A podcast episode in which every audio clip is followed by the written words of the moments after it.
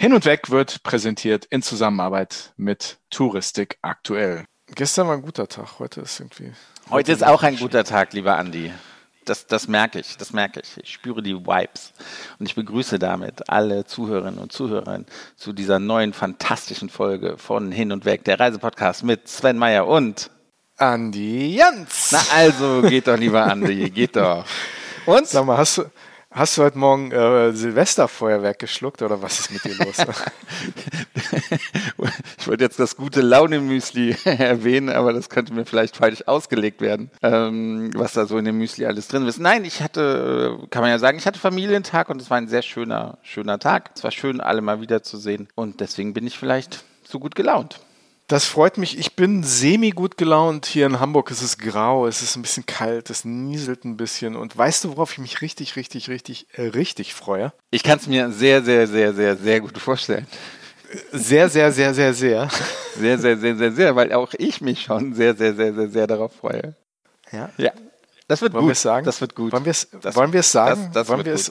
Wir haben es ja auf Social Media schon ein bisschen angekündigt, dass wir eine ganz große, eine ganz tolle Reise, ich, ich gehe mal davon aus, dass es eine tolle Reise wird, vorhaben, denn wir reisen nach Namibia, hin und weg, Ghost Namibia. Wir werden ja über zehn Tage im wunderschönen südlichen Afrika unterwegs sein, in Namibia, mit unserem guten Freund Kaspar Venter, Venter Tours. Ein Teil dieser Reise wird im Rahmen der Namibia Campfire Talks des Namibia Tourism Boards stattfinden, aber wir haben noch einen kleinen Trip in Namibia mit Kaspar vor uns, der einen Jeep hat, mit dem wir da irgendwie durch die Gegend fahren werden. Und der hat uns noch gar nicht alles verraten. Oder ich weiß nicht, hat er dir mehr verraten über das, was noch stattfinden soll? Er hat auch mir leider nicht, nicht viel mehr verraten, bis auf, dass wir diesem einem tollen Hotel sein werden, wo wir das Bett raus auf die Terrasse schieben können und dann unter freiem Sternenhimmel ähm, übernachten können bin gespannt, wie sich das anfühlt. Äh, selten, selten gemacht.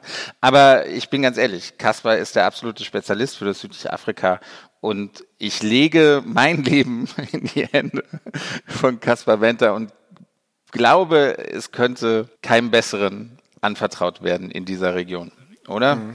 Ja, ich denke schon. Ich bin echt gespannt. Ja, das Bett nachts raus in, in, in der Savanne, in der Wüste. Ich bin gespannt, was das bedeutet. Ich hoffe nicht, dass wir ähm, da irgendwie von, von Insekten irgendwie angegriffen werden. Aber wir werden sehen. Ich bin äh, wirklich völlig, völlig unbeleckt, was Afrika angeht. Ne? Ich habe viel Zeit in Asien verbracht, in Nord- und Südamerika. Afrika ist für mich wirklich ein fast ein weißer Fleck auf der Karte. Wenn ich an Afrika denke und gefährliche Tiere, denke ich jetzt nicht an Insekten. also da fallen mir andere Tiere ein, vor denen ich vielleicht mehr Respekt habe, wenn ich aufwache und in deren Augen gucke. okay, nimm du okay. dein Moskitospray mit, ich nehme meine Tigerfalle mit. Oh, das ist Alles politisch klar. unkorrekt, oder? Darf ich, ich nehme natürlich keine Tigerfalle mit. Macht euch keine Sorgen. Also ich weiß nicht viel über Afrika, ich weiß aber, da gibt es keine Tiger. Und dort, ey Sven, was ist eine Tigerfalle? Jetzt mal ganz ehrlich. Was? Das muss ich, ich google mir das gleich. Ich dachte, die könnte ich irgendwo bestellen noch, bevor wir fliegen. Oh Mann, ne? oh Mann. Die Tigerfalle. Also bestens, bestens ausgerüstet für diesen Trip, oder? Bestens vorbereitet. Ich gucke gleich mal auf Amazon, ob man da Tigerfallen bekommt. Das muss wahrscheinlich als extra Cargo schwer gut irgendwie einchecken. Aber nur gucken und kaufen dann in dem kleinen Laden um die Ecke. Wo du sonst mal genau. deine Tigerfallen Genau, beim, beim lokalen Tigerfallenhändler. Genau. Deines Vertrauens. Kasper, lieber Kasper, ich weiß, du hörst zu, verzeih uns. Ähm, wir nehmen diese Reise sehr ernst. Wir freuen uns wahnsinnig auf dieses ganze Ding und ich habe ja schon einiges an, an Bildern jetzt gesehen und verarbeitet und geguckt und ähm, ich habe heute auch morgen mit jemandem gesprochen, der in Namibia war. Eine ganz tolle Frau, die ähm, auch äh, Touristikerin ist, mit der habe ich heute Morgen gesprochen und die hat gesagt, das war ihre schönste Reise nach Namibia und sie sagt, das ist äh, surreal, die Landschaften dort. Und ich bin wirklich, wirklich gespannt, was uns da erwartet und erwarte auf jeden Fall, dass es eine spannende, lustige und interessante Reise wird. Und ich freue mich auch mal wieder mit dir zu reisen, Sven. Ne? Ja. Sag jetzt nichts. okay. Ich wusste, da gibt es einen Haken an der ganzen Geschichte. Das spiel doch sind, mal mit. Und es ist nicht die Tiger. Spiel doch einmal mit und sag auch was Nettes. Nein, nein, nein. Das, das wird also das, das wird sicherlich sehr, sehr lustig. Wir reisen ja auch noch ein paar andere mit. Wir sind ja nicht die einzigen. Ähm, ich glaube, tagsüber macht jeder so sein eigenes Ding und dann abends trifft man sich am Lagerfeuer. Hier und da wird es ein Barbecue geben und ähm, das, das wird doch, doch, das, das wird grandios. Das wird grandios. Trotz meiner eben noch suboptimalen Laune verbreitet sich ja hier schon wieder gute Stimmung, weil wir reisen werden. Und das ist so ein bisschen die Stimmung, die sich jetzt in der Touristik verbreitet. Wir nehmen so ein bisschen wahr, dass das äh, Optimismus auch mit Blick auf das Jahr 2022 sich breit macht, oder? Ich merke es überall. Ne? Also wenn man so die, die Headlines verfolgt von den Fachmagazinen, von Touristik aktuell, unserem Medienpartner, dass auch durch die Öffnung von Amerika äh, oder von den USA ähm, die Nachfrage ex extrem gestiegen ist, dass es da einen regelrechten Boom gibt, gerade bei den Anfragen. Es darf ja, ja in zwei, drei Wochen darf gereist werden oder eingereist werden wieder. Äh, Thailand hat aufgemacht, sicherlich auch eine schöne Alternative über, über Silvester, dass sie wieder geöffnet haben. Südliche Afrika ist offen. Also die, die Alternativen, die Möglichkeiten steigen wieder. Man öffnet sich mehr und mehr und ja, positives Zeichen und ja, man, man schöpft langsam wieder Hoffnung.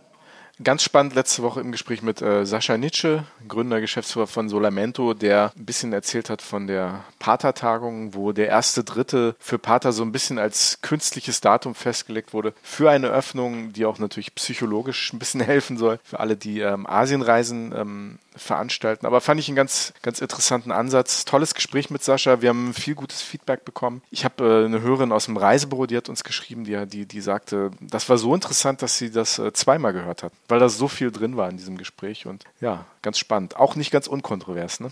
Ich würde mich aber kaputt lachen, wenn Asien jetzt wirklich komplett sagt, okay, wir machen am 1.3. auf. Ne? Jeder kann wieder zu uns kommen. Weil Pater das sagt. Fände ja, ich, fänd ich sehr lustig, wenn das dann tatsächlich ähm, so passieren würde. Und ich, ich würde es mir natürlich für die Branche auch, auch hoffen. Ne? Ja. Für jede Destination drüben in, in Asien. Weißt du, worauf ich hoffe? Ich, du solltest dir viele Hoffnungen machen in deinem Leben. Mhm. Aber was, was konkret meinst du? Ich hoffe, dass das Gespräch, was wir heute führen werden, wirklich so interessant wird, wie es eigentlich verspricht zu werden. Denn wir haben einen wirklich total spannenden Gast, einen Touristiker, der aber über das Thema Touristik, Hotel, Hotellerie hinaus einfach so eine spannende Biografie hat, dass ich es kaum erwarten kann, mit ihm zu sprechen. Ich wollte gerade sagen, ne, allein sein, sein Lebenslauf ist ja so interessant, dass das kann nur ein gutes Gespräch sein und dann ist er auch noch erfolgreicher Touristiker. Hallo, was, was willst du denn mehr? Er ist Keynote-Speaker, er hat Bücher geschrieben. Bestseller-Autor. Bestseller-Autor, also das kann nur gut werden. Bin ich, bin ich mir sehr, sehr sicher. Dann sage ich, los geht's. Hin und weg. Der Reisepodcast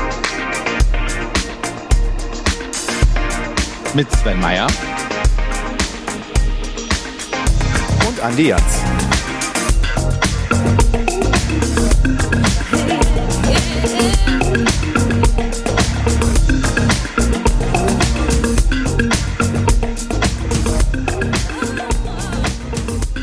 Mit Krisen ist er seit jungen Jahren vertraut. Als er Student war, wurde der Unternehmersohn Opfer einer Entführung, bis er von der Polizei befreit werden konnte. Sein Vater, Geschäftsführer einer Hotelgruppe, starb bei einem Flugzeugabsturz. Diese übernahm er nach dem Tod seines Vaters, wurde aber schon bald damit konfrontiert, dass seine Mitarbeiter seinen Führungsstil nicht akzeptierten und dieses im Rahmen einer schriftlichen und dann veröffentlichten Mitarbeiterumfrage veröffentlichten. Danach änderte sich vieles, vor allem in ihm. Und darüber, wie er nicht nur mit der Corona-Krise umgegangen ist, wollen wir heute mit ihm reden. Wir begrüßen den Geschäftsführer der Uptalsboom Hotelgruppe, Bodo Janssen. Hallo Bodo, danke, dass du dabei bist. Moin Andi, moin Sven, ganz liebe Grüße nach Berlin. Wir freuen uns sehr. Danke. Bodo, wir steigen wie immer ein mit unserer Schnellfragerunde und das äh, haben wir heute auch sehr auf dich äh, zugemünzt. Die allererste Frage: Tee oder Kaffee? Tee. Der Ostfriese in dir spricht da, ne? ne mit ja, das ist der Ostfriese in mir, wobei äh, die Ostfriesen würden mich schlagen, denn ich trinke nur sonntags und zu besonderen Anlässen Ostfriesentee, ansonsten grünen Tee und das in rauen Mengen. Oha, oha. Okay. Das ist, ist das ist ein No-Go in Ostfriesland, der grüne Tee sonst? Das hat ein bisschen was von Fremdgehen, ne? Ja, ja. sehr gut. Otto Walkes oder Karl Dahl? Otto Walkes.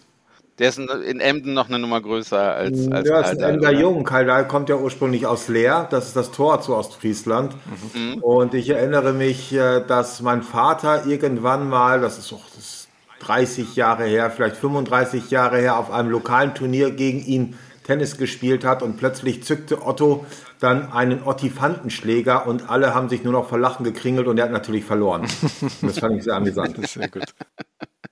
Meine Frage, Meditation oder Gebet? Meditation. Hm. Da kommen wir nachher nochmal drauf zu sprechen, glaube ich. Ne? Spielt ja eine, eine Rolle in deinem Leben, auf jeden Fall eine große. Traue ich mich fast nicht zu fragen, Nord- oder Ostsee? Nordsee. Überraschung. Ist, ist finde ich, auch die richtige Antwort. Die letzte Frage der Schnellfragerunde ist aber ganz gemein. Hotel oder Ferienwohnung?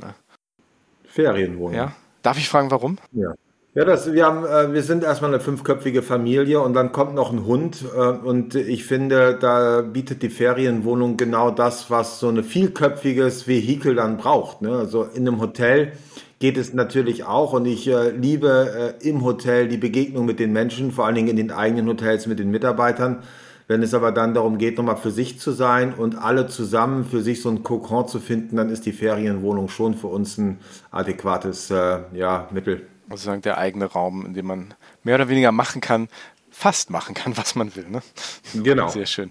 Bodo, Lass uns einsteigen. Du hast mal gesagt, dass die Krise ein Freund ist. Äh, oder zumindest habe ich gelesen, dass du das gesagt hast. Warum ist die Krise mein Freund? Oder umgekehrt gefragt, wenn die Krise mein Freund ist, wer ist dann mein Feind? Äh? Ja, ich glaube, das ist eine gute Frage. Wer ist mein Feind? Äh, wir betrachten ja sehr viel als unsere Feinde. Menschen mit einer anderen Meinung, ja, dann vielleicht Situationen, die wir nicht wollen. Also alles das, wo, wogegen wir uns auflehnen, betrachten wir ja ein Stück weit als Feind. Und äh, wenn ich mich dazu überwinden kann, äh, den Feind zum Freund zu machen, also die Situation anzunehmen, wie es ist, dann äh, fühlt sich das in mir schon mal wesentlich besser an. Ne? Wir streben ja so gerne nach inneren Frieden, aber diesen inneren Frieden äh, fällt es mir natürlich schwer zu finden, wenn ich äh, es vorziehe, in allem Recht zu haben. Ja, oder dass die Dinge nur so laufen, äh, wie ich es mir wünsche. Und in der stoischen Philosophie ist es so, dass es ja um die sogenannte Eudaimonie geht. Das ist äh, die innere Zufriedenheit jenseits äußerer Faktoren. Und das ist das, äh, worauf ich hinarbeite. Das ist das, wo, äh, wo ich die Menschen begleite auf ihrem Weg, das für sich zu finden. Also äh, kommt es weniger auf die Bedingungen an, sondern vielmehr darauf, was wir aus diesen Bedingungen machen. Und äh, somit ist das eine Entscheidung, die ich für mich treffen kann. Das ist eine Kopfsache.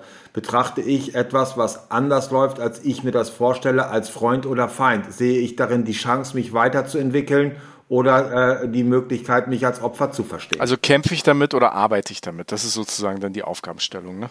Ja, das ist so ein, äh, ich glaube, Kämpfen, äh, die, die alten Mönche sprechen vom Ringen. Und wenn wir in die asiatische Welt gehen, dann gibt es ja das Aikido also letztendlich nutzen wir die Energie, die dort äh, uns sich entgegenstellt, für eine Weiterentwicklung und versuchen nicht den Widerstand aufzubauen. Ja, wir brauchen den Widerstand, um zu wachsen. Das kennen wir beim Sport.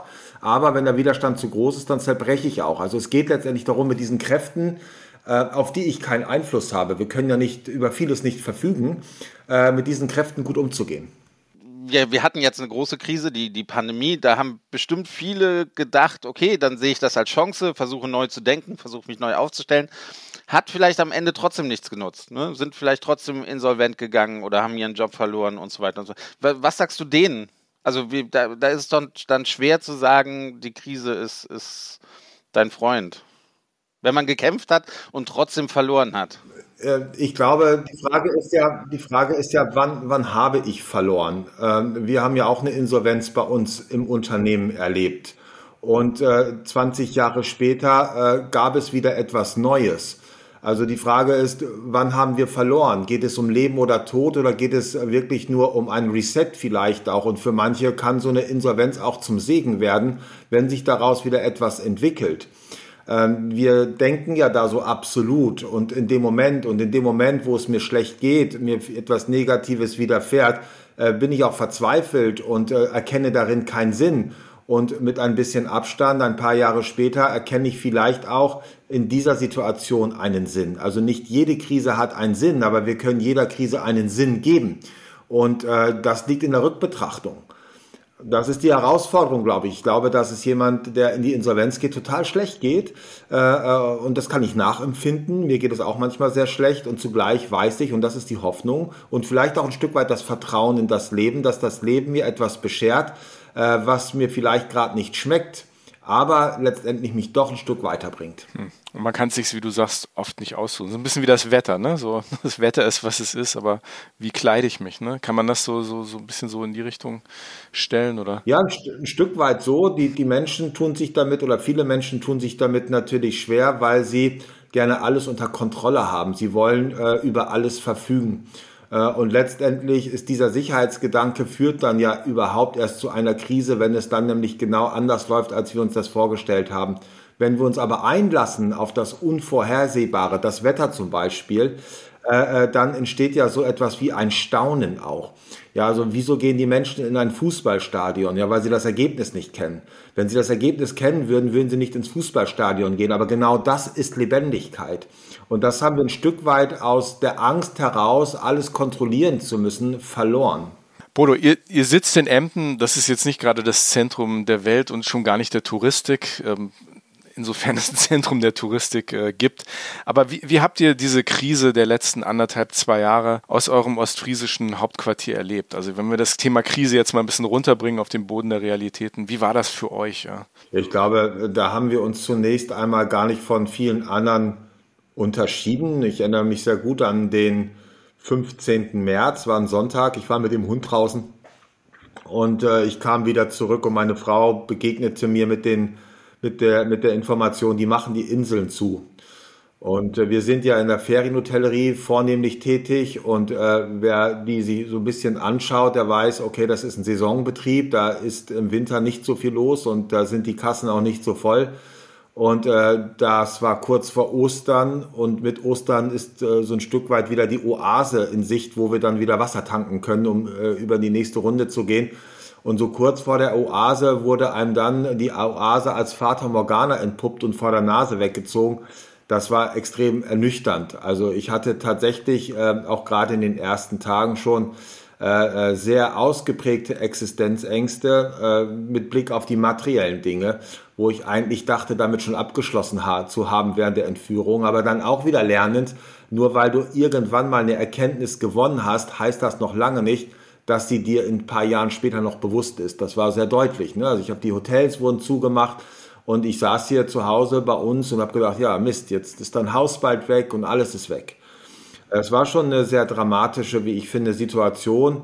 Und dann durfte ich eben erleben, äh, wie sehr die Mitarbeiter dann doch äh, sich schon auf die Situation eingestellt haben, Antworten auf Fragen gefunden haben und mich auch ein Stück weit ermutigt haben, äh, loszumarschieren, in dem Bewusstsein, worum es geht, wofür ich mich einsetze. Und das hat dann ja zu, zu einer guten Entwicklung geführt. Du hast gerade äh, die Entführung erwähnt. Ähm, wie hat sich denn sozusagen, war, waren das Flashbacks, die zu dir zurückkamen? Also so, du hast gesagt, die Existenzängste, die du glaubtest, überwunden zu haben. Wie, wie hat sich das denn geäußert? Ja, das waren, das waren vom, von der Gefühlslage her war das sehr ähnlich einiger Situationen während der Entführung. Ne, das ist so äh, Ohnmacht äh, sehr stark. Ja? Man ist ja ohnmächtig. Ja? Äh, dann Zweifel, Angst, äh, aber auch äh, die, die Situation, als meine Mutter mich damals angerufen hat, an dem Abend, als mein Vater mit dem Flugzeug verunglückt war. Auch das waren wieder ähnliche Gefühle. Also das war gefühlsmäßig schon sehr dicht beieinander und das fand ich im Nachhinein betrachtet super spannend, weil es mir immer schwer fiel, äh, den Menschen zu vermitteln, wie sich das anfühlt, so im Angesicht des Todes. Ne, das erlebt ja nun Gott sei Dank nicht jeder oder nicht so viele Menschen. Ähm, und da ist mir dann das relativ leicht gefallen, dass es die Aussage, dass es gar nicht so sehr auf die Intensität ankommt, äh, der ich ausgesetzt bin, sondern äh, ob nun die Hotels zu machen oder ich eine Pistole am Kopf habe. Das Gefühl ist irgendwie das gleiche. Es ist das Gefühl von Ohnmacht und Angst. Und das fand ich sehr, sehr, sehr spannend. Ne? Das hat mir sehr geholfen, also äh, im Nachhinein den Menschen auch äh, äh, auf den Weg zu geben, wie hast du dich denn in der Situation gefühlt, als das und das war? Und wenn sie mir das beschreiben, dann kann ich ihnen sagen, und ungefähr so hat sich das damals bei mir angefühlt. Nur um unsere Zuhörerinnen mal auch in, ins Boot zu holen. Wie alt warst du, als du entführt wurdest und, und wie lang bist du entführt worden und, und ganz kurz vielleicht, wann, wie bist du befreit worden? Ja, ich war ähm, Student, 24 Jahre alt. Äh, das war 1998. Da bin ich äh, entführt worden. Ich wurde ja quasi von der Straße geholt äh, oder in der Wohnung überwältigt, bin acht Tage festgehalten worden. Die Entführer wollten Lösegeld erpressen. Während der Zeit, die ich dort äh, ja, gekidnappt war, äh, gab es acht Scheinhinrichtungen, äh, die ich über mich ergehen lassen musste. Und äh, ich sollte die Entführung tatsächlich auch nicht überleben. Das ist im Nachhinein im Prozess auch äh, herausgekommen und ich wurde dann aber befreit vom SEK, das dann in letzter Sekunde, nachdem die Geldübergabe schon stattgefunden hat, dann das Versteck äh, geortet hat und mich dann rausgehauen hat. Ich glaube, das war jetzt einfach mal wichtig auch für die Zuhörer, weil wir sprechen über die Entführung und dann kommen natürlich die, die Fragen auf jeden Fall. Du bist ja auch ein begehrter Redner und, und Keynote-Speaker zum Thema Krisenmanagement. Ähm, ich ich habe direkt zwei Fragen dazu. Kann man überhaupt Krise theoretisch lernen? Und wa was ist denn der größte Fehler, den man, den man in einer Krise überhaupt machen kann? Ich glaube, dass generell es schwierig ist, etwas theoretisch zu lernen. Äh, 95 Prozent unserer Verhaltensweisen, unserer Verhaltensmuster geschehen unbewusst. Und das äh, Unbe Unterbewusstsein ähm, äh, basiert auf inneren Bildern. Und nur 5% erfolgen aufgrund der Ratio. Also das ist ein bisschen so wie ein Obdachloser, ja, der glaubt obdachlos zu sein, äh, ohne wirklich zu wissen, äh, dass er im Hintergrund ein 100 Millionen Euro Konto hat. Und wir Menschen füttern immer diesen Obdachlosen, äh, also den Verstand quasi, äh, ohne auf das zurückzugreifen, was tatsächlich in uns steckt. Von daher ist all das Lesen, zum Beispiel das Lesen des Verstehens, Verstehenswillens, äh, für mich relativ obsolet. Das macht wenig Sinn. Wir wissen viel mehr, als wir jemals umsetzen würden könnten ja, aber wir tun es nicht, weil wir einfach laut Verhaltensmuster nicht auf das Wissen zurückgreifen, sondern auf das Unterbewusstsein zurückgreifen. Von daher macht es wenig Sinn, sich theoretisch mit irgendwelchen Dingen zu beschäftigen, vielleicht um den Einstieg zu finden, aber letztendlich geht es mehr um die Weisheit als um das Wissen. Und Weisheit ist immer Wissen gepaart mit Emotionen. Und Emotion entsteht aus dem Verhalten heraus. Also Wissen plus Emotion gleich Weisheit, respektive Selbst und das innere Bild. Und äh, von daher wachsen wir, glaube ich, oder reifen wir als Mensch stärker, wenn wir Krisen tatsächlich erleben. Das ist das Kind, das auf die Herdplatte fasst. Du kannst einem Kind das dreimal sagen und fünf Bücher vorlesen. Fass bitte nicht auf die Herdplatte, es funktioniert nicht. Das ist also das einfachste Bild. Wir sind ein touristischer Podcast, aber ich hoffe, dass du uns verzeihst, dass wir uns an das Thema Führung, Firma, Touristik jetzt so ein bisschen rantasten, weil, weil deine Vita eigentlich, eigentlich, eigentlich so spannend ist, dass, dass es überhaupt keinen Sinn macht, dass wir anfangen über Krise und, und das Konkrete zu reden, ohne dass wir über deinen Werdegang ähm, sprechen. Wir haben die Entführung erwähnt, den Tod deines Vaters. Das ist schon viel mehr, als die meisten jungen Menschen mitmachen müssen. Ne? Und auch in einer relativ kurzen und geballten Zeit. Auf der anderen Seite bist du dann sicher auch ein bisschen privilegierter aufgewachsen, als viele Menschen das tun tun. Was für eine Führungskraft und, und was für ein Hotelier haben diese, diese Krisen auch aus dir gemacht? Also wie bist du da rausgekommen? Du bist ja auch, äh, dein, dein Werdegang als, als Hotelier, als, als, als Betreiber von Ferienwohnungen und dann noch diesem Portal, was heute Obtalsboom ist, ist ja schon was, was ganz Besonderes und auch mit der ganzen Story, die dahinter steckt. Also wie, wie bist du aus diesen Krisen rausgekommen? Was, zu was für einem Menschen haben die dich gemacht? Ja, das eine, die Krise, die, die kann ich natürlich vergeuden. Ähm, wir können viele Krisen erleben und nichts ändert sich. Das, was ich im Kloster gelernt habe, war, dass die Reflexion produktiver ist als die Aktion.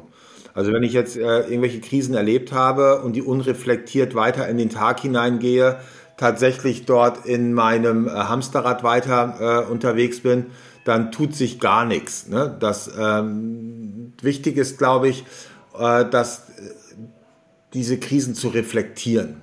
Und ich habe das jetzt bei der letzten, bei der Pandemie so erlebt, dass zum Beispiel das Schreiben des Buches, eine Frage der Haltung, äh, war elementar. Das war wie so ein Katalysator dafür, die Erkenntnisse äh, aus den gemachten Erfahrungen heraus zu kristallisieren, um darüber dann äh, das in, wieder in den Alltag fließen zu lassen. Also es kommt immer auf die Reflexion an und die Stille. Also die Menschen flüchten ja ganz gerne vor der Stille. Sie flüchten ja lieber in den Konsum, ja, und damit letztendlich auch ein Stück weit vor sich selbst. Aber so eine Krise hinterlässt ja Spuren in einem Menschen. Und wenn ich mir der nicht gewahr werde, wenn ich mir der nicht bewusst werde, was hat denn das überhaupt mit mir gemacht, Äh, und wie ging es mir damit? Ähm, und äh, was kann ich daraus lernen für die Zukunft?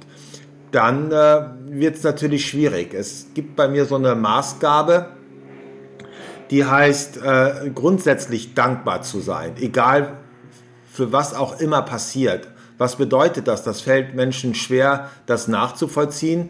Die meisten Menschen sind nur dankbar für die Dinge, die ihnen, äh, die ihnen Gutes widerfahren.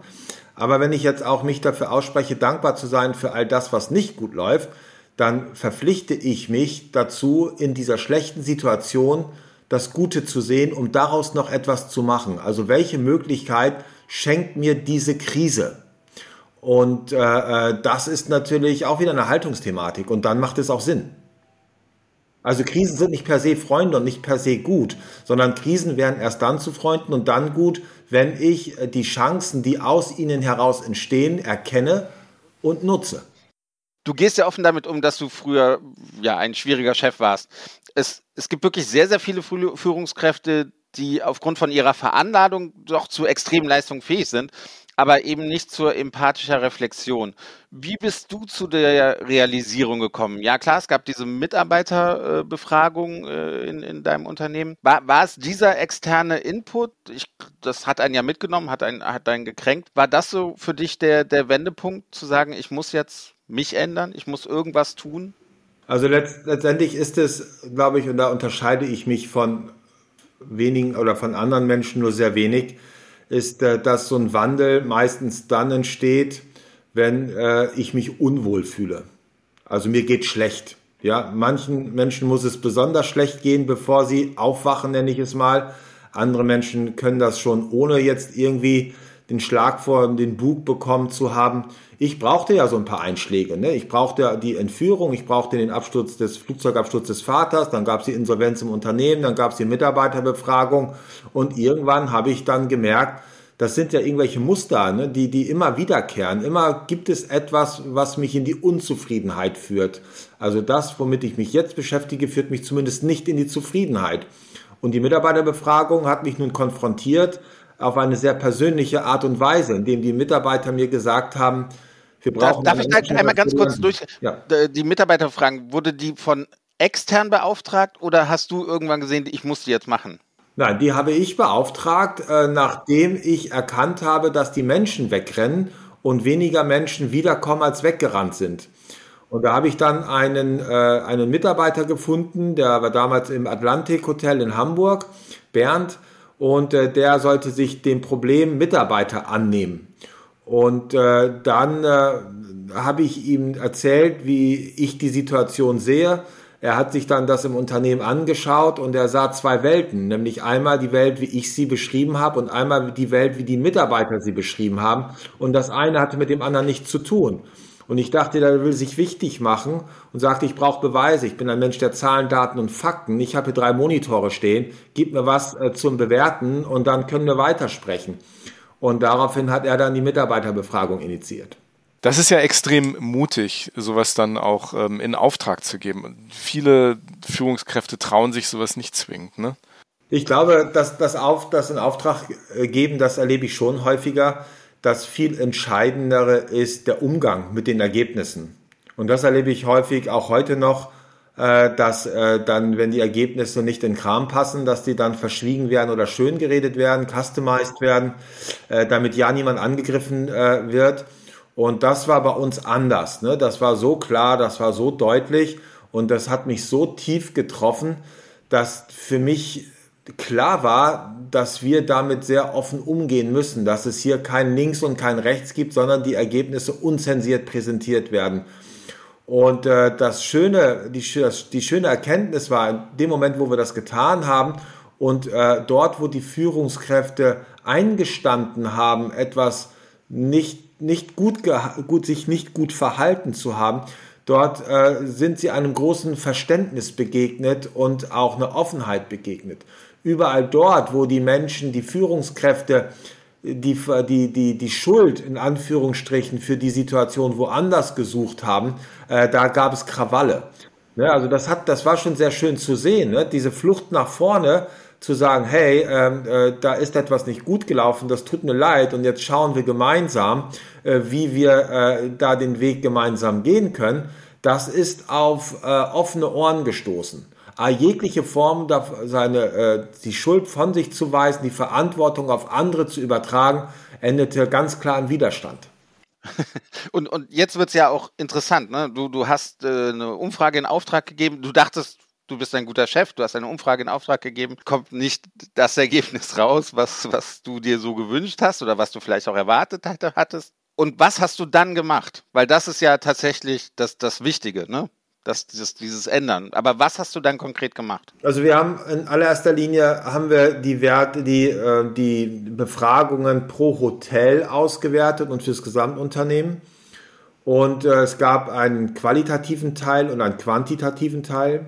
Der quantitative Teil gab quasi eine Schulnote, also Führungsqualität, Gehalt von 1 bis 6. Äh, und der qualitative Teil, das waren offene Fragen, wo ja auch die Antwort drin stand, wir brauchen einen anderen Chef als Bodo Janssen, auf die Frage, was braucht ihr, um besser arbeiten zu können. Und äh, wir haben äh, beide Teile genommen und sie präsentiert, schonungslos und unzensiert mit Nennung aller Namen und Ross und Reiter. Und das war erstmal sehr überraschend für die Mitarbeiter.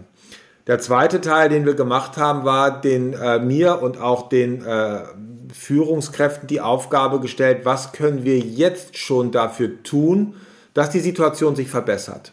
Und das war sehr spannend. Wir hatten drei Bereiche, die wir abgefragt haben. Servicequalität, Managementqualität und Führungsqualität.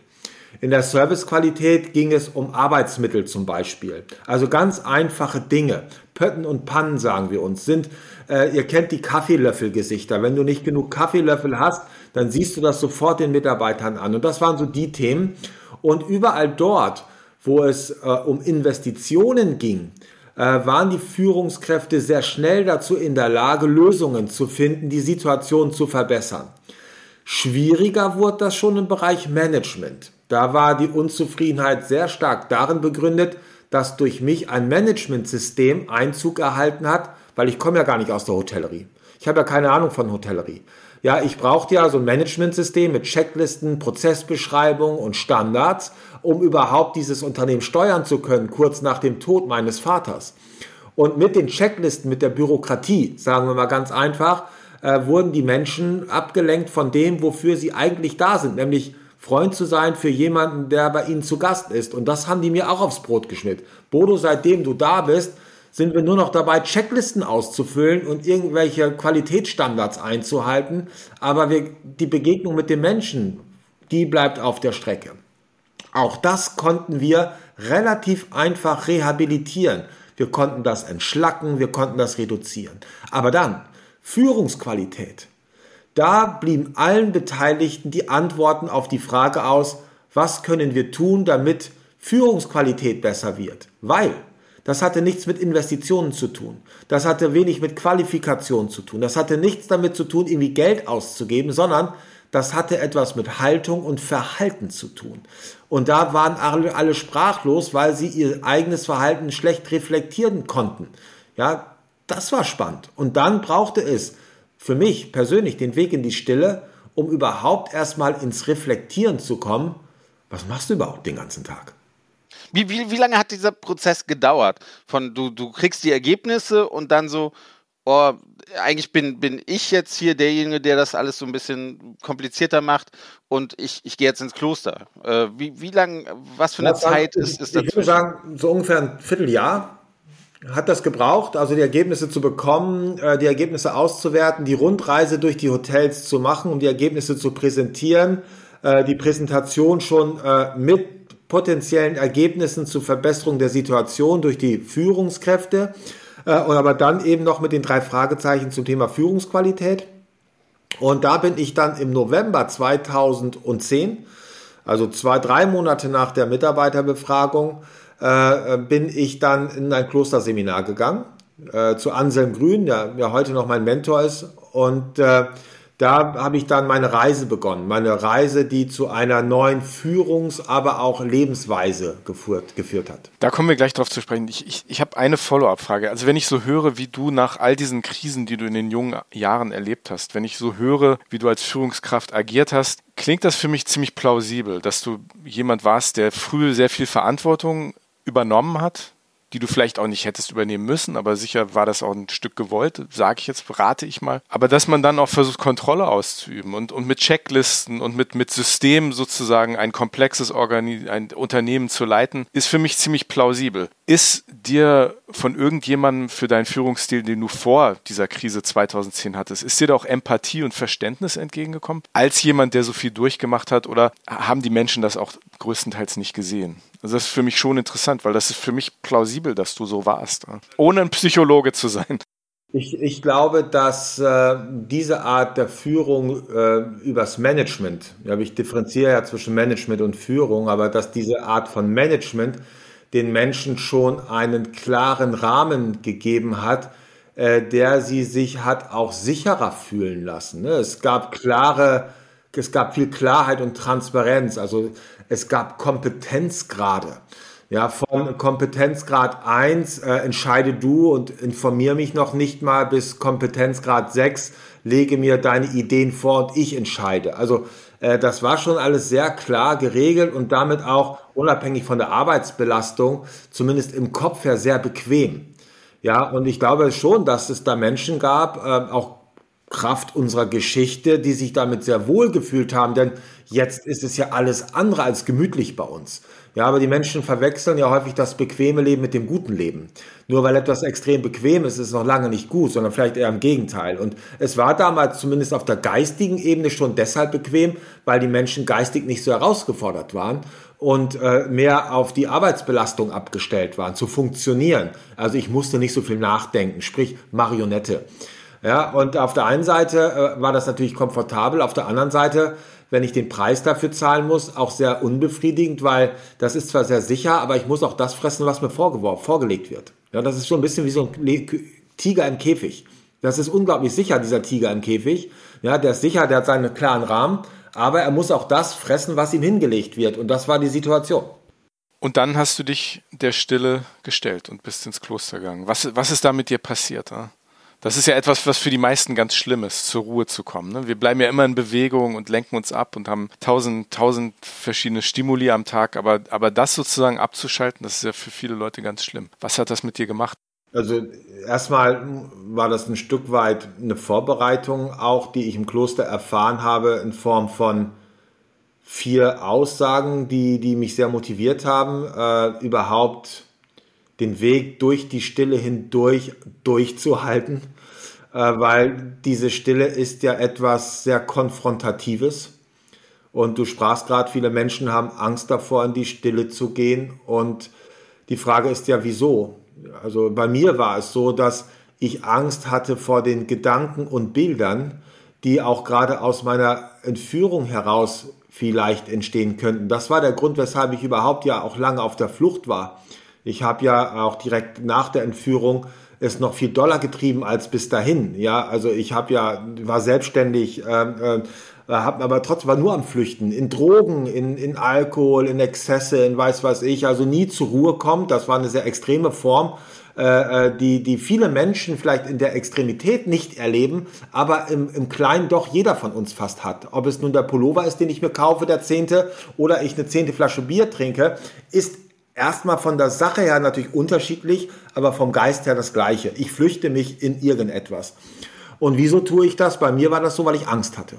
Ich hatte Angst äh, vor den Gedanken und Bildern, die aus der Entführung heraus entstanden sind. Und das war auch sehr, war gar nicht so schlimm, wie ich mir das vorgestellt habe. Also klar, diese Stille war erstmal komisch und ich dachte, ich mache alles falsch und ich war völlig verunsichert und es war laut in meinem Kopf und es kamen viele Gedanken. Aber im Endeffekt war es so, dass ich gelernt habe, dass ich vor meinen Gedanken keine Angst mehr haben muss, denn es sind ja nur Gedanken. Und das war eigentlich die wesentliche Erkenntnis. Ja, ich muss vor meinen Gedanken keine Angst haben, denn es sind ja nur Gedanken. Und daraus ist dann so eine große Kraft entstanden. Ich habe das jetzt im neuen Buch, äh, das heißt Stille, das erscheint in zwei, in zwei Wochen. Äh, da ist wie aus der Stille eine Revolution wurde. Da beschreibe ich diesen Weg in die Stille und was die Stille letztendlich bewirkt hat auf meinem Weg, äh, äh, für mich persönlich, aber auch beruflich. Und letztendlich, ich wurde gefragt von einer Studentin, Bodo, wo war dieser Moment? Wo war dieser Moment, wo sich in dir etwas gewandelt hat, wo sich dein Schalter umgelegt hat? Und das war in der Stille. Und das klingt natürlich für viele erstmal komisch, für mich damals auch. Ich war so ein 90-Stunden-Manager in der Woche, ne? so, so Ärmel hochkrempeln, morgens der Erste, abends der Letzte. Und dann kam der Pater zu mir und sagte, Bodo, Reflexion ist produktiver als Aktion. Da sage ich, wie? Ich soll jetzt von meinen 90 Stunden mal dann nichts tun, mich hinsetzen und warten? Ja. Und das war das Spannende. Das war natürlich schon eine große Überwindung. Wie, wie lange warst du in der Stille, sage ich jetzt mal? Ja, ich bin ja sehr zaghaft begonnen, als ich äh, in meinem ersten Klosteraufenthalt wurde dreimal am Tag meditiert für jemals äh, 20, 25 Minuten. Das waren die ersten drei Tage. Dann kam ich nach Hause und meine liebe Frau hatte mir eine Meditationsbank besorgt. Und ich habe mich dann darin versucht, das im Alltag zu integrieren, ging voll in die Hose. Ne, wir haben halt unsere Muster, unsere Verhaltensmuster und äh, es gibt tausend Entschuldigungen dafür, nicht auf die Bank zu gehen. Aber dann war ich ja über anderthalb Jahre sehr regelmäßig im Kloster und dort hatte ich die Rahmenbedingungen. Das war wie so ein Gewächshaus. Und das ist eigentlich ein ganz schönes Bild dafür. In so einem Gewächshaus, da ist eine kleine zarte Pflanze, hat optimale Bedingungen zu wachsen. Und wenn in dir diese Pflanze der Meditation wächst und du bist im Sturm, im Alltag des Sturms, Sturm des Alltags, dann hat diese kleine Pflanze diesem alltäglichen Sturm nichts auszusetzen. Sie kann keine Wurzeln fassen und wachsen. Wenn du dann aber ins Kloster gehst, dann sind die Rahmenbedingungen so, da musst du quasi dreimal am Tag in die Stille gehen, hast du gar keine andere Wahl und da kommt auch niemand und sagt, du musst das noch, du musst das noch und das und das und das und das. Und das war dieser geschützte Raum, dieser äußere Raum für inneres Wachstum. Und dass ich diesen genutzt habe über einen längeren Zeitraum, hat diese Pflanze ein Stück weit größer werden lassen, kräftiger werden lassen. Und nach zwei, drei, vier Jahren war sie dann so stark, dass sie allen Stürmen zum Trotz ja standhaft war. Und heute ist das für mich einfach zur Gewohnheit geworden. Egal was passiert, ich sitze morgens um Viertel nach vier auf meinem Meditationshocker. Viertel nach vier morgens. Ja. Mhm. Okay. So wie du, Andi, ne? ja. Auch immer. Viertel vor vier stehst du auf. Ich gehe dann nur noch mal ins Bett. Ne? was, was ich ja dann also wenn ich deine Geschichte so höre, ich hätte tatsächlich die, die größte Angst, dann plötzlich wieder zurückzukommen. Wieder vor meine Mitarbeiter zu treten, die mir ja eigentlich einen Arschtritt gegeben haben und mich eigentlich raushaben wollten. Und ich komme jetzt wieder und sage, hey Leute, ich bin jetzt wieder da, aber ich bin plötzlich jemand ganz anderes ihr müsst mir jetzt vertrauen.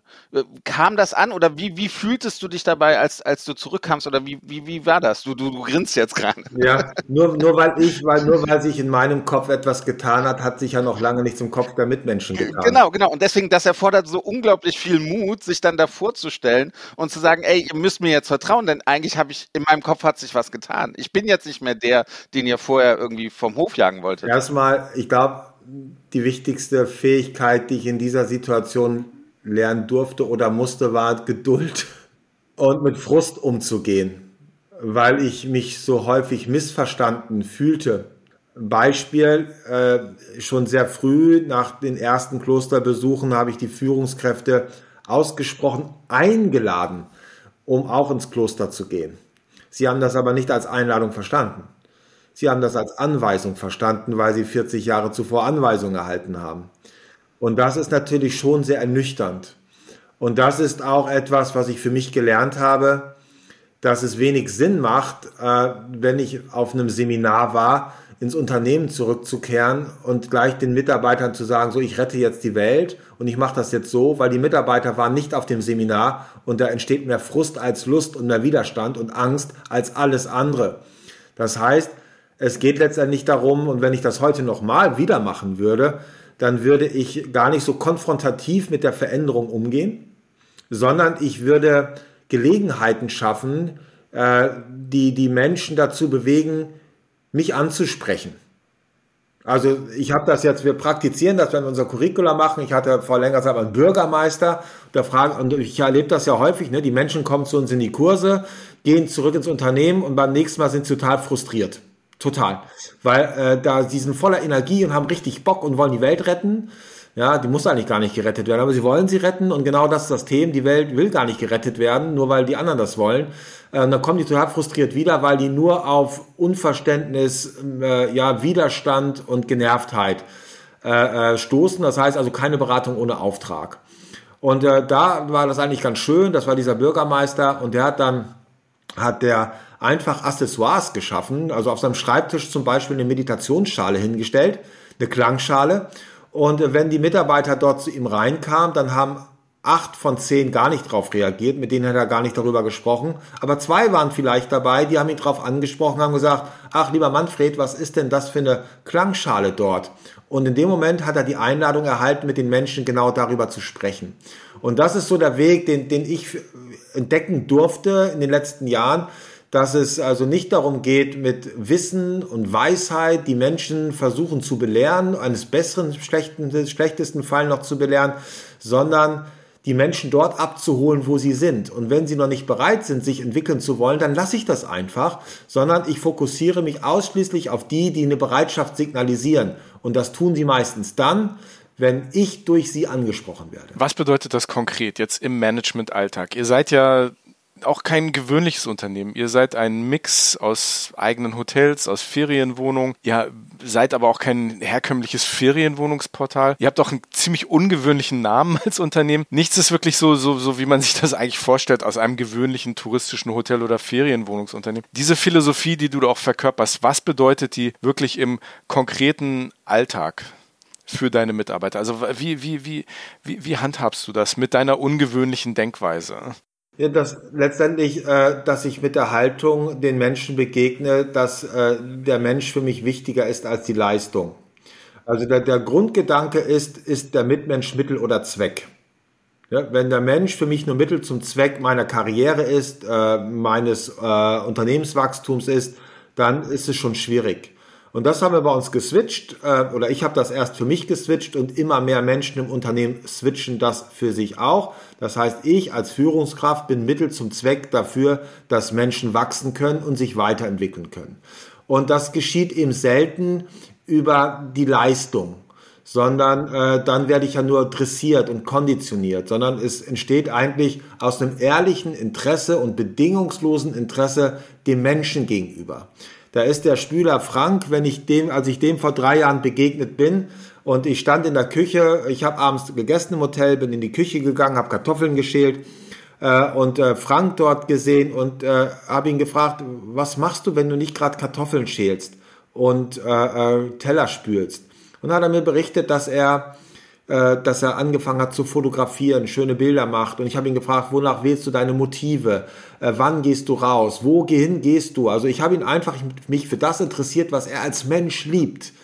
Und äh, das Gespräch dauerte zehn Minuten. Und nach drei Wochen war ich wieder da. Da kam Frank mir entgegen und sagte, hey Bodo, ich habe aus meinen ersten Fotos einen CW-Kalender gemacht. Äh, vier, äh, vier CW-Kalender. Einen für meine Mama, für meine Schwester, einen für mich und einen für dich.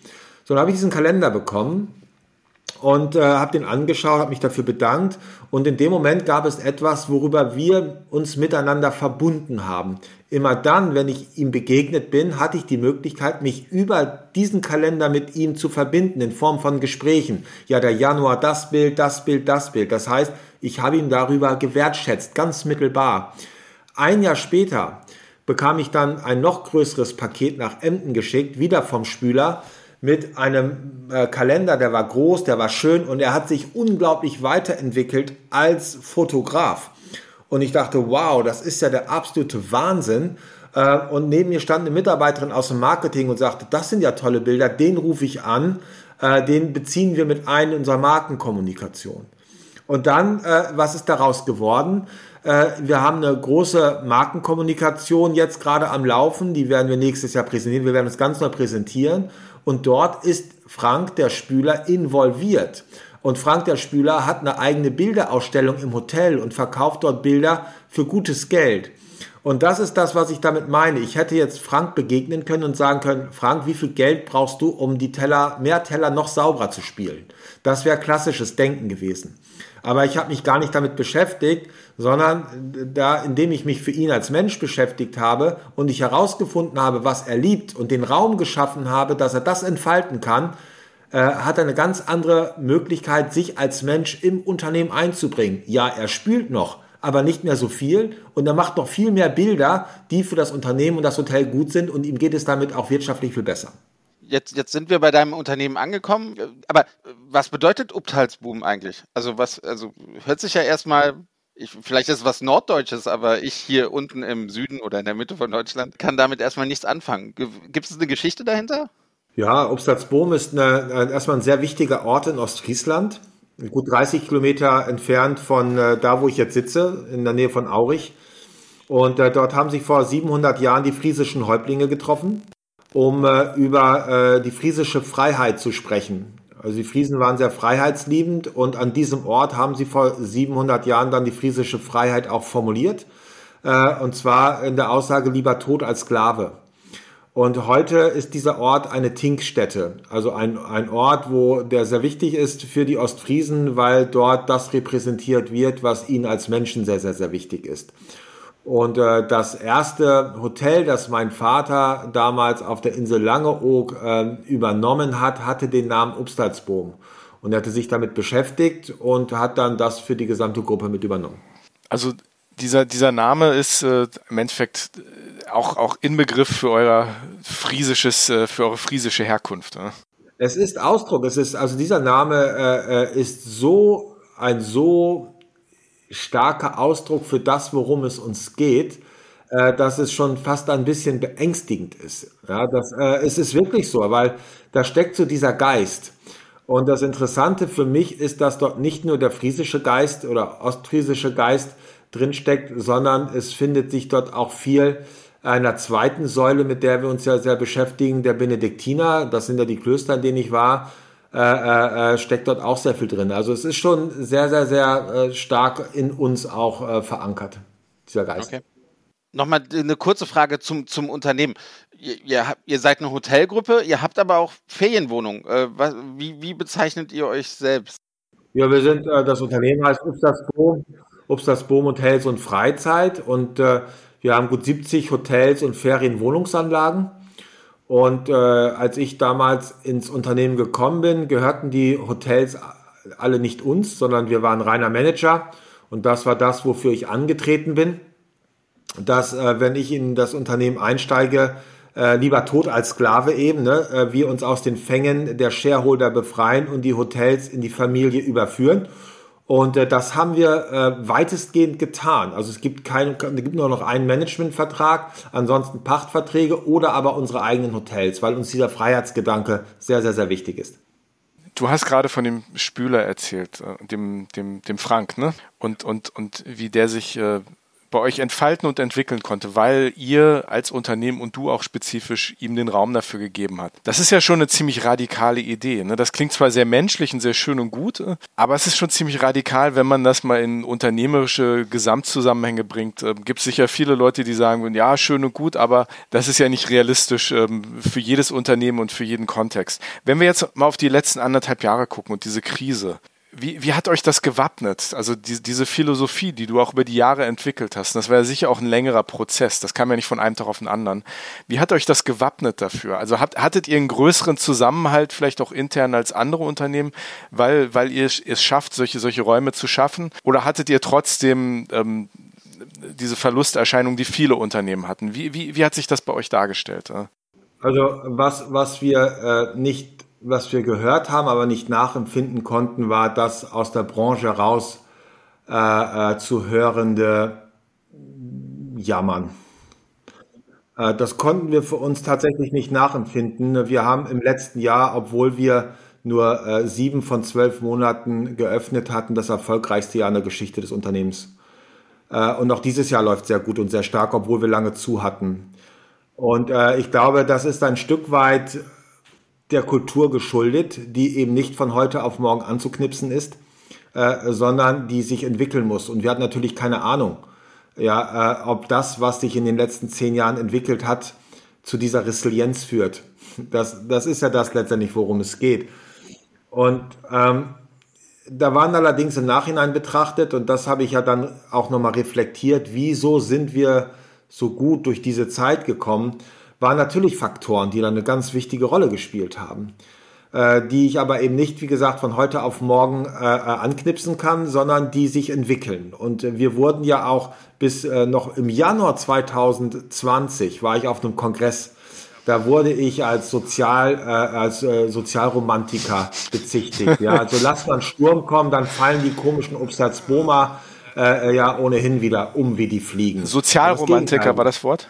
Ja, ich glaube Sozialromantiker. Äh, also wo dann gesagt wird, wir wurden ja auch vielerorts gerade in der eigenen Branche belächelt, sehr, sehr, sehr belächelt.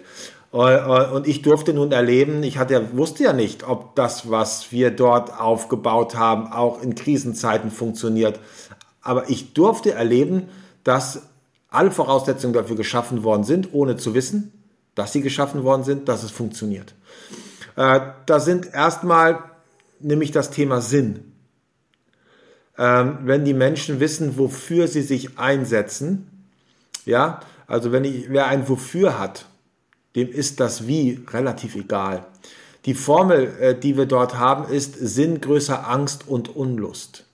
Die Menschen haben äh, äh, ein Unternehmen entwickelt, in dem sie das leben und arbeiten dürfen, was ihnen als Mensch wichtig ist. Sie haben ein Unternehmen entwickelt, was ihnen die Möglichkeit gibt, sich sozial zu engagieren ein Unternehmen entwickelt, wo die Auszubildenden äh, weit über die Grenzen Deutschlands hinausgetragen werden, um mit mir auf den Kilimanjaro zu gehen oder auf die Arktis. Also ein Unternehmen entwickelt, was sich zum Ziel gesetzt hat, das Unternehmen als Mittel zum Zweck dafür zu verstehen, Menschen zu stärken. Und denjenigen, die das in den letzten Jahren für sich genutzt haben, ganz persönlich als Mensch, ist dieses Unternehmen sehr wichtig geworden. Das ist quasi eine starke Gemeinschaft entstanden, eine Verbundenheit zu dem, worum es im Unternehmen geht und zu den Menschen, zu vielen Menschen im Unternehmen. Und das war erstmal sehr wichtig für viele Menschen, sich das zu erhalten. Ja, wenn ich jetzt äh, hier sitze, äh, ich schaue auf den Garten, als ich im Winter hier saß, lag draußen ein bisschen Schnee äh, und äh, auch ein bisschen Eis. Und äh, wenn ich auf Socken gesessen hätte, hätte mich nichts rausbewegt. Ich hatte mir kalte Füße geholt, hatte Angst gehabt, aufs Eis zu gehen, weil ich einbreche. Wenn ich aber dann meine Kinder hätte draußen spielen sehen äh, und äh, gesehen, dass sie aufs Eis gehen, dann wäre ich natürlich äh, rausgesprintet, auf Socken durch den Schnee und aufs Eis gesprungen, um mein Kind zu retten. Und das ist so dieses Bild. Stellt euch mal Mitarbeiter vor, die wie ich als Ängste, also als Vater um Angst, äh, äh, äh aus Angst um etwas alles gibt. Und das war schon mal sehr, sehr, sehr stark bei uns, dass die Menschen wussten, worum es geht. Äh, etwas zu sichern, was ihnen als Mensch wichtig ist. Das andere ist äh, natürlich, und wenn der Sinn größer ist als die Angst und die Unlust, dann bewegen sich die Menschen auch. Und das ist Führung, Menschen Gründe dafür zu liefern, in Bewegung zu kommen.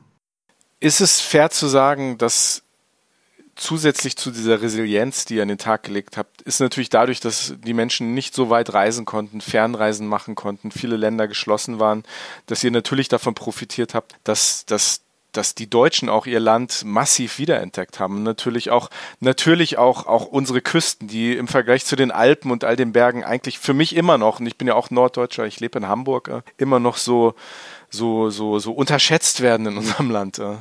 Ist das fair, das zu sagen? Ja. Ja, natürlich, natürlich. Das hat einen großen Einfluss. Also natürlich äh, war die Nachfrage äh, bei allen Einschränkungen, äh, die bestand, natürlich höher, auch in diesem Jahr. Das ist das eine. Das andere ist aber auch äh, der Fokus. Ne? Wie lege ich den, wie treffe ich Entscheidungen zum Beispiel? Ja, und da komme ich zu einem zweiten Punkt äh, die, die sehr wesentlich waren für, äh, für den Umgang mit dieser, mit dieser, in dieser pandemischen Zeit. Das ist nicht nur die Fähigkeit, sondern vor allen Dingen die Bereitschaft, Verantwortung zu übernehmen. Das ist ja nun nicht gerade den Deutschen zuliebe. Ja, die Deutschen äh, übergeben die Verantwortung ja lieber an eine Checkliste oder an irgendein Zertifikat, als selbst Entscheidungen zu treffen.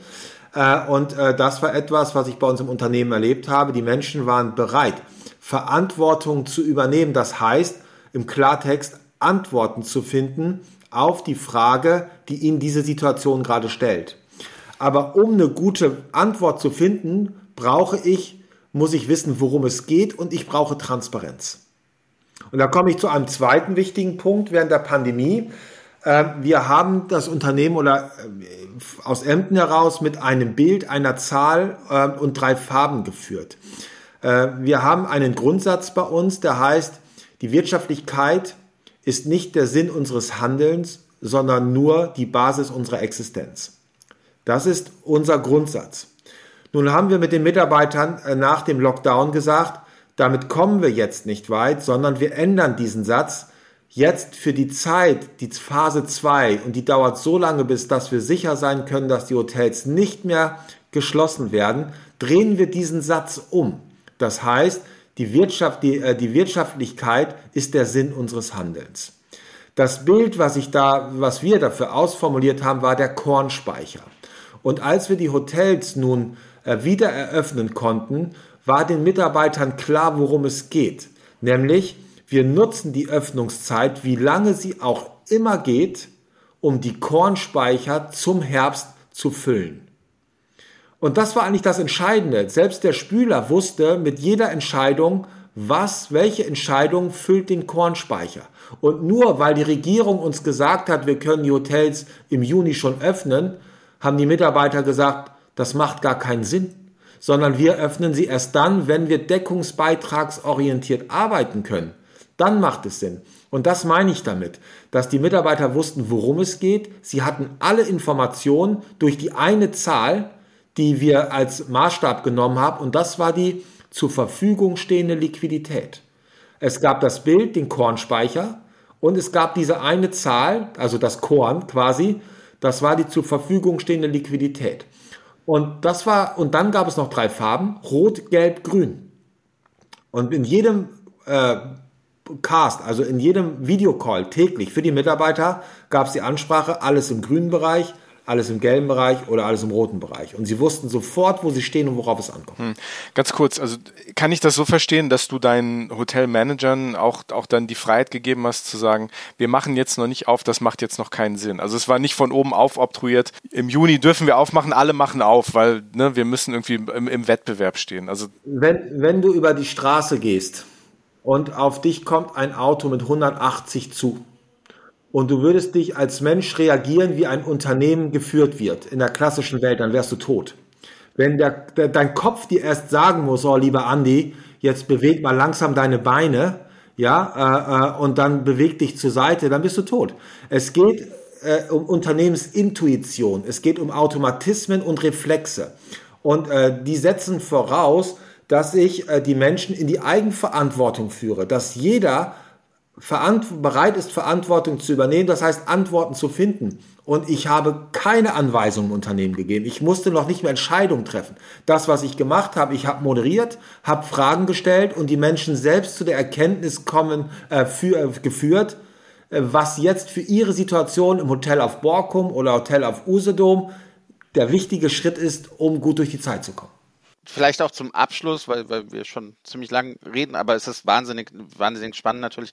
Noch mal ein bisschen persönlichere Frage. Wir haben jetzt über die Pandemie gesprochen. Du, du hast in deinem Leben schon viele Krisen gemeistert. Du musstest dich immer wieder mit dir selbst beschäftigen, um sie zu meistern. Die, die letzte Krise, also die, die Pandemie, hat die noch mal was in, in, in dir verändert? Also hast du noch mal was da, da rausholen können für, für dich selbst und, und was war das? Also die, die, die letzten Monate, die waren genauso unbequem wie wertvoll. Sie haben mir sehr viel vor Augen geführt, vor allen Dingen an Verhaltensweisen, die mir als Mensch selbst bis dahin nicht gut getan haben, wie 120.000 Kilometer im Jahr zu reisen. Ähm, also äh, die, die Pandemie hat durch dieses sich einschränken müssen äh, äh in der Flucht zum Konsum natürlich auch mir noch mal wieder einmal mehr geholfen, äh, mir, mir meiner Verhaltensweisen, meiner Muster bewusster zu werden, mir meiner Familie bewusster zu werden, mir der Menschen bewusster zu werden, mir der, der Natur bewusster zu werden. Also ich glaube, dass die Pandemie noch einmal deutlich mehr äh, zur Reflexion angeregt hat und äh, ich noch gelassener bin, als ich es vorher war. Das, das darf ich, glaube ich, für mich so mitnehmen. Also für mich es gibt so, ich, wir haben ja drei Kinder und als die Kinder klein waren, gab es ein Buch, das hieß Herrje, ich wachse. Und da sind so die Entwicklungssprünge der Kinder beschrieben worden, mit sechs Wochen, mit zwölf Wochen. Und ich habe das Gefühl, dass das sich im Erwachsenenalter fortsetzt und auch ich so gefühlt Entwicklungssprünge gemacht habe, die durch die Umstände der Pandemie befeuert worden sind. Und das erlebe ich aber nicht nur bei mir, ich erlebe das bei ganz vielen Menschen, dass die für sich erkannt haben, so wie es bisher war, kann es nicht weitergehen. Und die Fragen, die sie mitbringen, ist, aber was mache ich jetzt? Und diese Menschen kommen sehr stark auf uns zu. Ähm, weil äh, das, dieses Wie, ne, das, das braucht es. Die, die wissen, irgendwas ist nicht gut, irgendwas fühlt sich nicht richtig an, äh, äh, jetzt will ich was ändern für mich, aber wie mache ich denn das? Bodo, wir sind fast am Ende angekommen. Du hast es fast geschafft. Die letzte Frage zieht ein bisschen darauf ab. Du hast eben schon erwähnt, dass du selbst sehr viel gereist bist vor der Krise. Das geht auch sicher bald wieder los. Hin oder weg? Heimaturlaub oder Fernreise? Wo treibt es sich hin, wenn es wieder geht? Äh, ich bin seit zehn Jahren, habe ich oder 15 Jahren keine Fernreisen gemacht. Ich, wenn ich Urlaub mache, dann steige ich hier auf die Fähre und dann bin ich auf der Insel. Ich bin da sehr heimatverbunden und ich, ich liebe dieses Land, ich liebe diese Menschen. Und ich glaube, dass gerade in den letzten Monaten äh, noch viel mehr Menschen unser Land und unsere Küste und die Berge einfach lieben und schätzen gelernt haben. Ich glaube, dass das noch ein Stück weit auch so anhalten wird. Und äh, aber in absehbarer Zeit wieder diese Internationalisierung dann sich langsam wieder äh, äh, äh verdichten wird. Und äh, aber ja, Heimat, Heimat. Heimat. Heimat, Heimat, Heimat. Sein Buch heißt Eine Frage der Haltung, wie wir Krisen besser bewältigen und gestärkt aus ihnen hervorgehen und ist im Ariston Verlag erschienen und in wenigen Wochen erscheint sein neues Album betitelt Album. Äh, und in wenigen Wochen erscheint sein neues Buch Stiller. Bodo Janssen, Geschäftsführer der Obtalsboom Hotelgruppe. Vielen lieben Dank, dass du mitgemacht hast, mit uns gesprochen hast. Ich habe eigentlich nur ein Bedauern, dass, dass wir nicht früher mit dir geredet haben, weil ich glaube, das ist für viele Menschen, nicht nur in dieser Branche, aber die sich mit diesem Thema Krise haben befassen müssen, wahnsinnig interessant. Und ja, vielleicht sprechen wir im Laufe der nächsten Monate, vielleicht im nächsten Jahr nochmal zu diesen Themen. Ich glaube, es gibt noch ganz, ganz viel mit dir zu sprechen. Also vielen lieben Dank. Dankeschön. Ne? Ja, lieber Andi, lieber Sven, vielen Dank für ja, den gemeinsamen Austausch. Ja, hat mir sehr viel Freude bereitet. War sehr spannend, danke dir. Hin und weg wurde präsentiert in Zusammenarbeit mit Touristik aktuell.